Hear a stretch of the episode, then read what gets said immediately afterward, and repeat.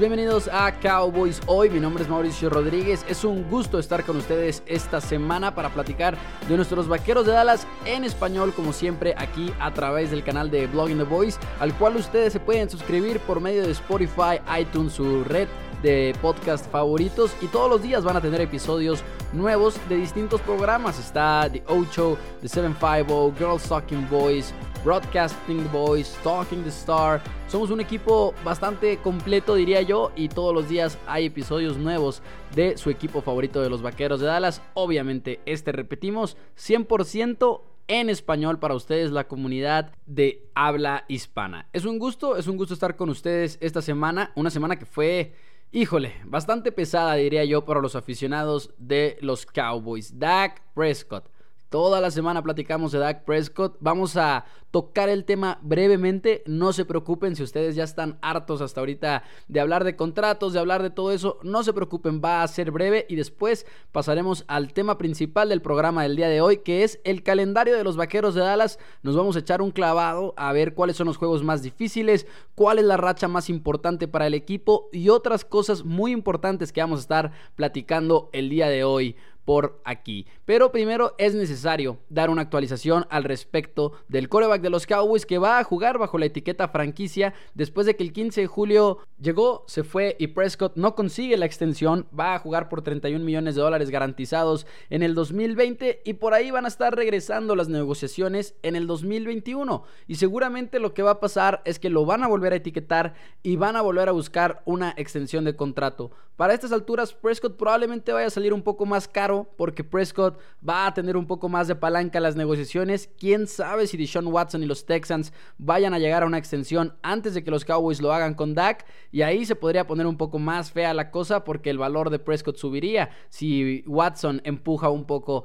el mercado con los Tejanos aquí en, en Houston. Lo cual yo creo que es preocupante para muchos de nosotros. Pero además está el tema Kirk Cousins, que Dak Prescott puede seguir básicamente la ruta que trazó Cousins de tener la etiqueta 2 años. Y luego la tercera, en el 2022 a los Cowboys les costaría 54 millones de dólares, lo cual yo creo que no es mm, algo muy posible, algo muy factible para el tope salarial debido a que es un número bastante, bastante elevado. No creo que los Cowboys se vayan por esa ruta, creo que la van a tener muy, muy complicado para ello. Y si no lo etiquetan en el 2022 y no lo firman, estamos hablando de que Prescott probaría la agencia libre y ahí sí podría buscar un contrato muy, muy, muy lucrativo, ya sea por parte de los Cowboys que finalmente decidan pagarle o por parte de otros equipos que no tengan duda de que otros equipos van a estar intentando conseguir a Dak Prescott si este está disponible en el 2022. Pero por ahora, pues de vuelta al fútbol americano, Dak jugará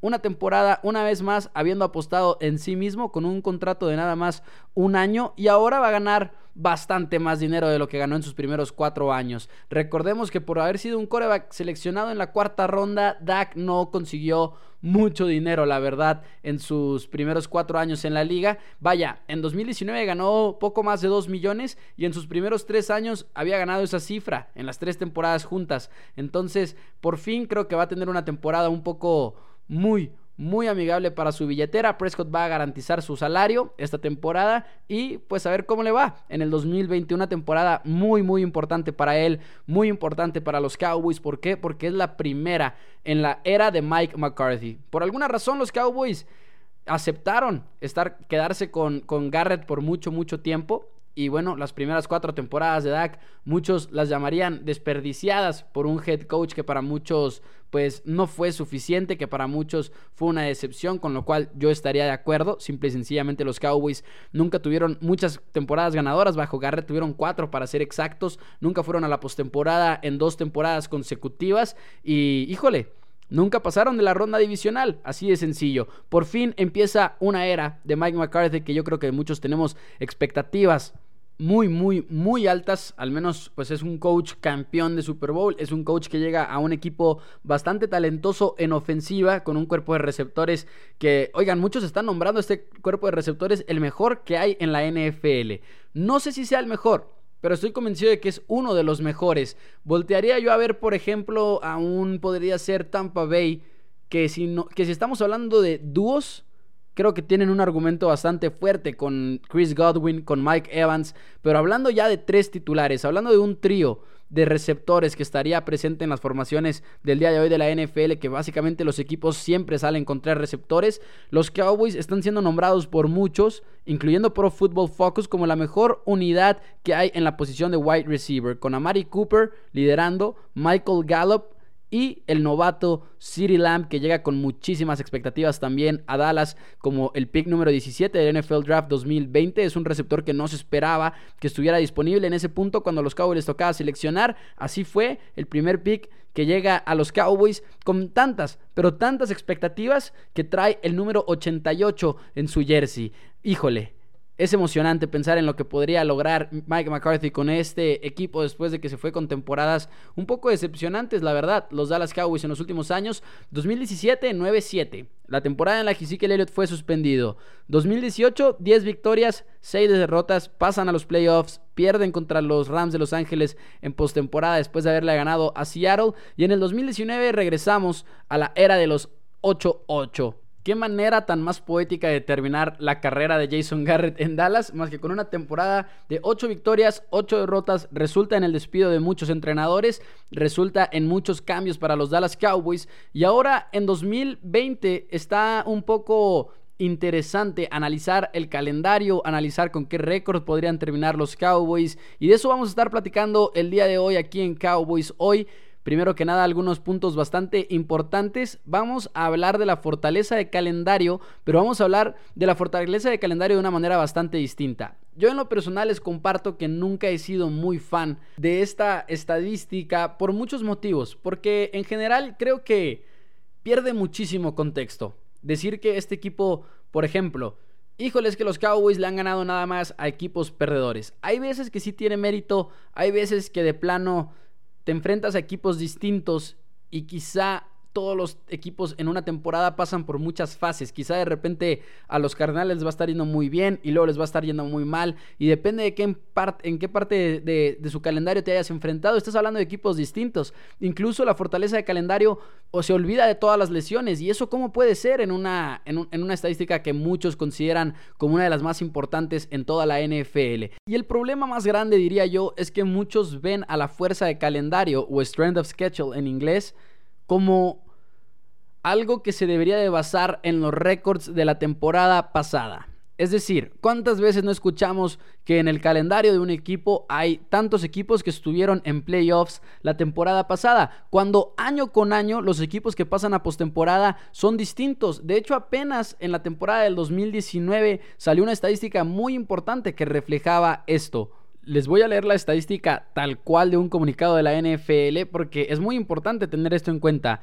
El año pasado cinco equipos llegaron a la postemporada que no habían llegado un año antes, que no habían llegado en 2018. Desde 1990, 30 temporadas consecutivas, al menos cuatro equipos que calificaban a playoffs en cada una de las temporadas no habían estado en los playoffs el año anterior. Eso es desde que se implementó básicamente el formato de seis equipos por conferencia, dos equipos en los playoffs en total. Esto te habla de lo inútil que es medir la fuerza de calendario con los récords del año anterior de cada uno de los equipos. Es simple y sencillamente algo erróneo, algo ignorante, diría yo. Entonces, surge esta tendencia ya desde hace muchos años en la cual mejor se empieza a medir la fuerza de calendario con las victorias proyectadas. Ahora, quizá yo, quizá ustedes no seamos como unos buenos eh, parámetros para decir, ah, pues yo proyecto que van a ganar 7 partidos, que van a ganar 10 juegos, porque nos equivocaríamos mucho. Sin embargo, las casas de apuestas, Las Vegas y muchos otros lugares son muy acertados en ese sentido. El mercado de las apuestas es extremadamente predictivo en este tipo de cosas. Entonces cada año ellos ponen un total de victorias y tú como apostador puedes escoger apostarle a las altas o apostarle a las bajas. Por ejemplo, esta temporada, por decir algo, digamos que el over-under altas bajas para el equipo de los Cowboys está en 9 victorias o 9 victorias y media. Tú como apostador puedes apostarle al over, puedes apostarle al under de esa cantidad. Pero utilizando ese total que propone cada una de las casas de apuestas, creo que se puede llegar a mejores eh, conclusiones de quién tiene el calendario más difícil cada uno de los años. Porque obviamente va a haber excepciones y obviamente va a haber equipos que van a sorprender, va a haber equipos que van a decepcionar, pero en general, en promedio, estos totales son algo acertados o mínimo están muy cerca de estar 100% atinados. Igual y le ponen a un equipo como los Cowboys 9 victorias y media y terminan la temporada con 10 o terminan la temporada con 9 o incluso con 8, pero mínimo están en ese rango.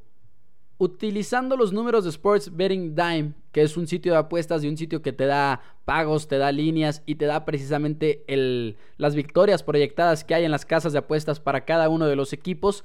Hace unas semanas escribí un artículo sobre el calendario de los Cowboys en InsiderStar.com y te dabas cuenta de que los Cowboys estaban en un calendario un poco fácil utilizando las victorias proyectadas de toda la NFL y de todos sus rivales. En general, ellos estaban en el número 22. Tenían el calendario número 22. Entre más bajo, más fácil y entre más alto el número, más difícil. Es decir, el número 1 es el más difícil y el número 32 es el calendario más sencillo que habría en una temporada. Esto para mí no fue tan sorprendente verlos en el número 22 considerando que la división luce un poco fácil. Tenemos a los Redskins en, bueno, más bien al equipo de Washington que está por, por nombrarse de nuevo, el equipo de los Giants que también está en reconstrucción y el equipo de las Águilas de Filadelfia que el año pasado fueron campeones, pero a pesar de haber tenido una temporada un tanto decepcionante y que creo que no están muy bien armados rumbo al 2020. Eso no me sorprende mucho, estar calificados como el calendario número 22 en cuestión de dificultad. Pero cuando lo divides a la mitad, creo que vienen cosas interesantes. Y ahorita vamos a hablar de los juegos más difíciles. Pero cuando lo divides a la mitad, los Cowboys en sus primeros 8 partidos tienen el calendario número 27 en dificultad.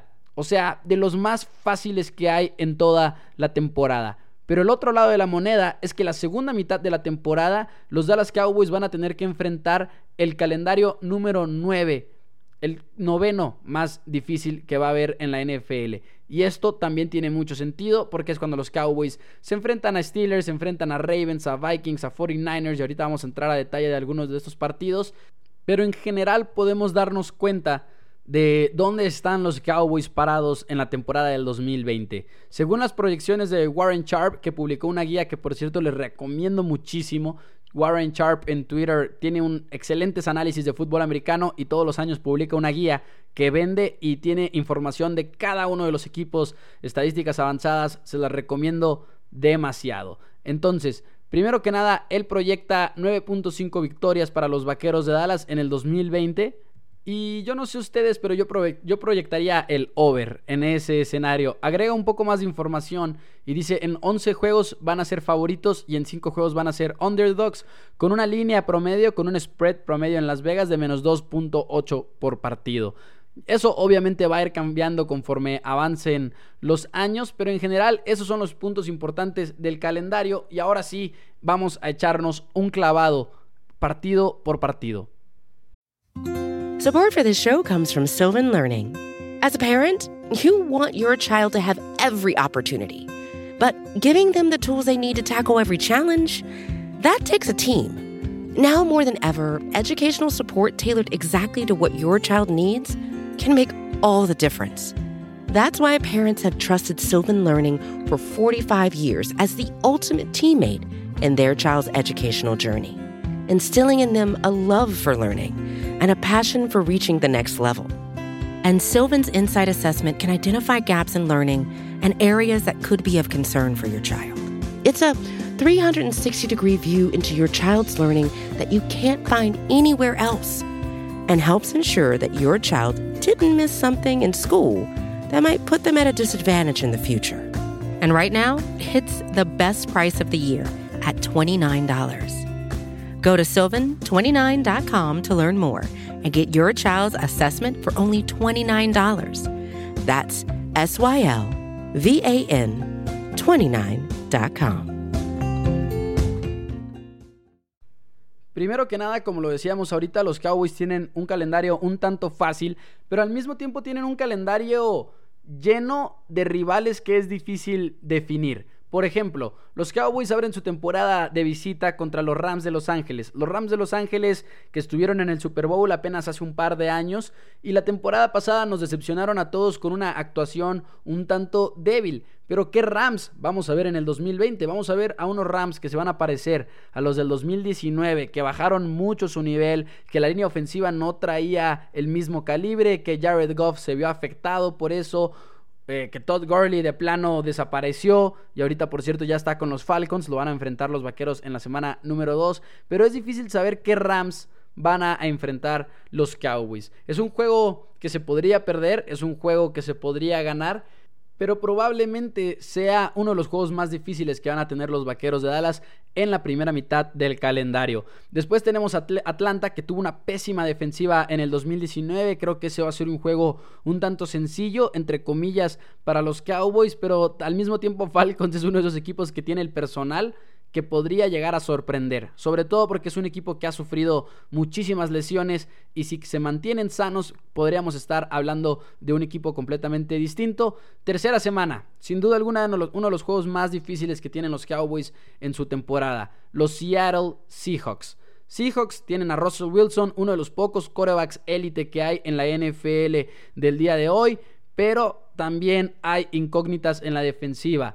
No sabemos dónde va a terminar Jeremy Clowney. Sin duda alguna es un candidato Seattle como un lugar para que se mantenga ahí Clowney. Y en general la presión al quarterback en Seahawks no fue algo que haya dado de qué hablar en la temporada pasada. De todas maneras, como siempre, Seattle, además en casa, es un difícil, es un, es un duelo bastante difícil. Entre comillas, eso sí, porque la temporada del 2020 probablemente prohíba a los aficionados debido a la pandemia COVID-19 o si mucho va a haber una cantidad limitada de estos. Ojo con la cuarta semana que son los Cleveland Browns y que mucha gente va a descartar como un rival digno, pero vaya que lo va a hacer, diría yo. Cambian de head coach, ya no está Freddy Kitchens ahí, Kevin Stefanski tiene el volante y es un equipo que creo que Baker Mayfield es bueno en la posición de coreback, de eso no me cabe duda. Y si bien la temporada pasada hablábamos mucho del problema en la posición de head coach con Freddy Kitchens, no subestimemos el problema que tenían en la posición de línea ofensiva. Los Browns corrigieron ese tema y ojo con los Browns que podrían tener un poco más de victorias de lo que muchos esperan. Quinta semana, la verdad, creo que sí es un rival fácil. Los New York Giants en reconstrucción. Mínimo yo diría que es una victoria para los Cowboys sin ningún problema. Cardenales en Monday Night. Sí estoy muy emocionado por Kyler Murray. Sí estoy muy emocionado por Cliff Kingsbury. Por la llegada de Andrew Hopkins a un equipo de los Cardinals que tiene una ofensiva que además cuenta con Larry Fitzgerald. Pero no confío del todo en esa defensiva que tienen los Cardinals y no estoy tan seguro de que vaya a ser un rival muy muy complicado. Creo que es un rival que va a ser difícil de vencer, pero creo que en este momento quizá ya los ya, ya pasamos de subestimarlos hace unos meses a quizá estarlos sobreestimando al equipo de los Cardinals. Yo tendría cuidado con eso, creo que van a ser buen equipo, pero tampoco sería un equipo que me preocupe mucho. Washington en la semana 7 híjole, de visita, no creo que sea un rival muy duro, pero ojo con Chase Young. Y, aquí empieza probablemente en la semana 8 la racha más complicada que hay en el calendario de los Vaqueros de Dallas. La semana 8 es un juego de visita contra las Águilas de Filadelfia en Sunday Night y si bien creo que las Águilas no solucionaron todos sus problemas, siguen siendo un rival divisional, Sí trajeron a receptores para Carson Wentz. Es un juego difícil, sin lugar a dudas. La semana 9, Pittsburgh Steelers. Los Steelers podrían ser uno de los mejores equipos en la americana sin que nos demos cuenta. Tienen una de las mejores defensivas en toda la NFL. regresa a Ben Roethlisberger. Muchos criticaron a Juju Smith-Schuster la temporada pasada, pero siendo sinceros, no había otro receptor en esa escuadra de los Steelers. Creo que con la llegada de Chase Claypool en el draft vamos a ver una mejor, una mejor escuadra y una mejor actuación de parte de todos los Steelers. Creo que pueden incluso ponerse al tú por tú contra Baltimore en la división del norte de la americana. Semana 10 es descanso, pero la racha difícil continúa en la semana 11 cuando los Cowboys visitan a Kirk Cousins y los vikingos de Minnesota que sí perdieron a Stephon Diggs, muchos han hablado de eso, pero llega Justin Jefferson en su lugar, siguen teniendo a Adam Thielen y ojo con Kirk Cousins, es un muy muy buen coreback.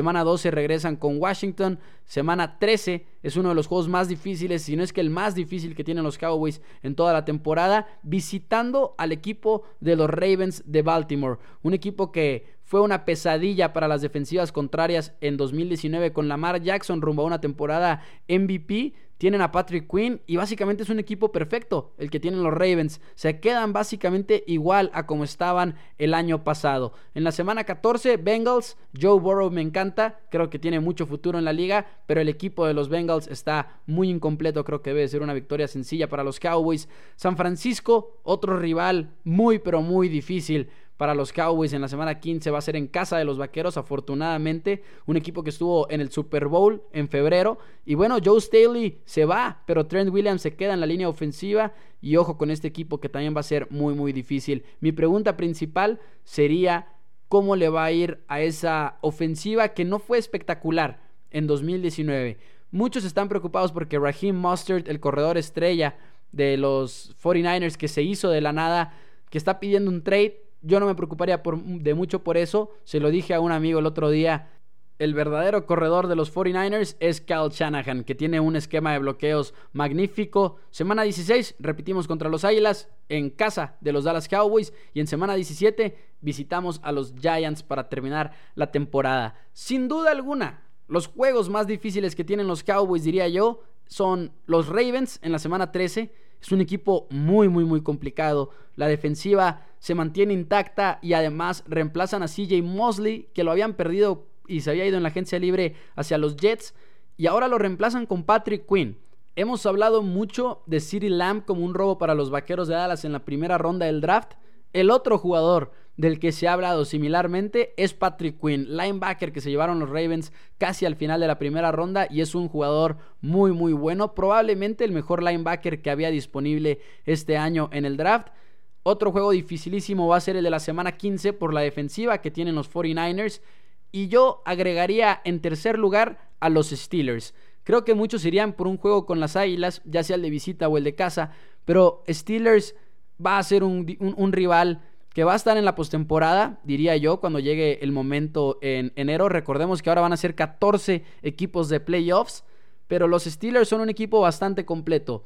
No deben, no deben de ser tan predecibles como el año pasado. Ese fue uno de sus problemas principales, sin lugar a dudas. Pero bueno, los Dallas Cowboys tienen un calendario un tanto complicado. Yo diría que en esa segunda parte de la temporada es cuando se complica, pero tienen con qué trabajar yo me atrevería a decir que sin problema ganan 10 juegos y creo que van a ganar la división de la NFC East. Y creo que ese número podría incrementar si barren la serie de dos partidos contra las Águilas de Filadelfia. Águilas me parece uno de esos equipos que tiene potencial de decepcionar en el 2020. Creo que no solucionaron del todo el problema que tienen en la posición de wide receiver. Creo que Carson Wentz es un buen coreback, pero creo que es más que justo estar preocupados por su salud y porque se vaya a perder algunos cuantos partidos. Ya veremos cuál es el caso, pero creo que si los Cowboys barren esa serie contra las Águilas, podríamos incluso estar hablando de 11, 12 victorias y que tengan una temporada de verdad muy, muy buena. Y va a ser importante para los Vaqueros porque necesitan un buen sembrado Sería ideal para ellos tener una semana de descanso. Nada más un equipo en toda, en toda la conferencia va a tener una semana de descanso debido al cambio de los playoffs. Va a ser todavía más valiosa. Y por otro lado, si creo que esa es la clave para una temporada todavía más ganadora, creo que la clave para una temporada decepcionante son algunas derrotas al inicio de la campaña. Claramente, como lo mencionábamos más temprano, la primera mitad es la más sencilla mucho, mucho más sencilla, al punto de ser calificada como el, calendario número 27 en la NFL, hablando de la primera mitad. Si los Cowboys echan a perder esa ventaja, es cuando podrían estar en verdaderos problemas para tener un pase a los playoffs o un buen lugar dentro de los playoffs.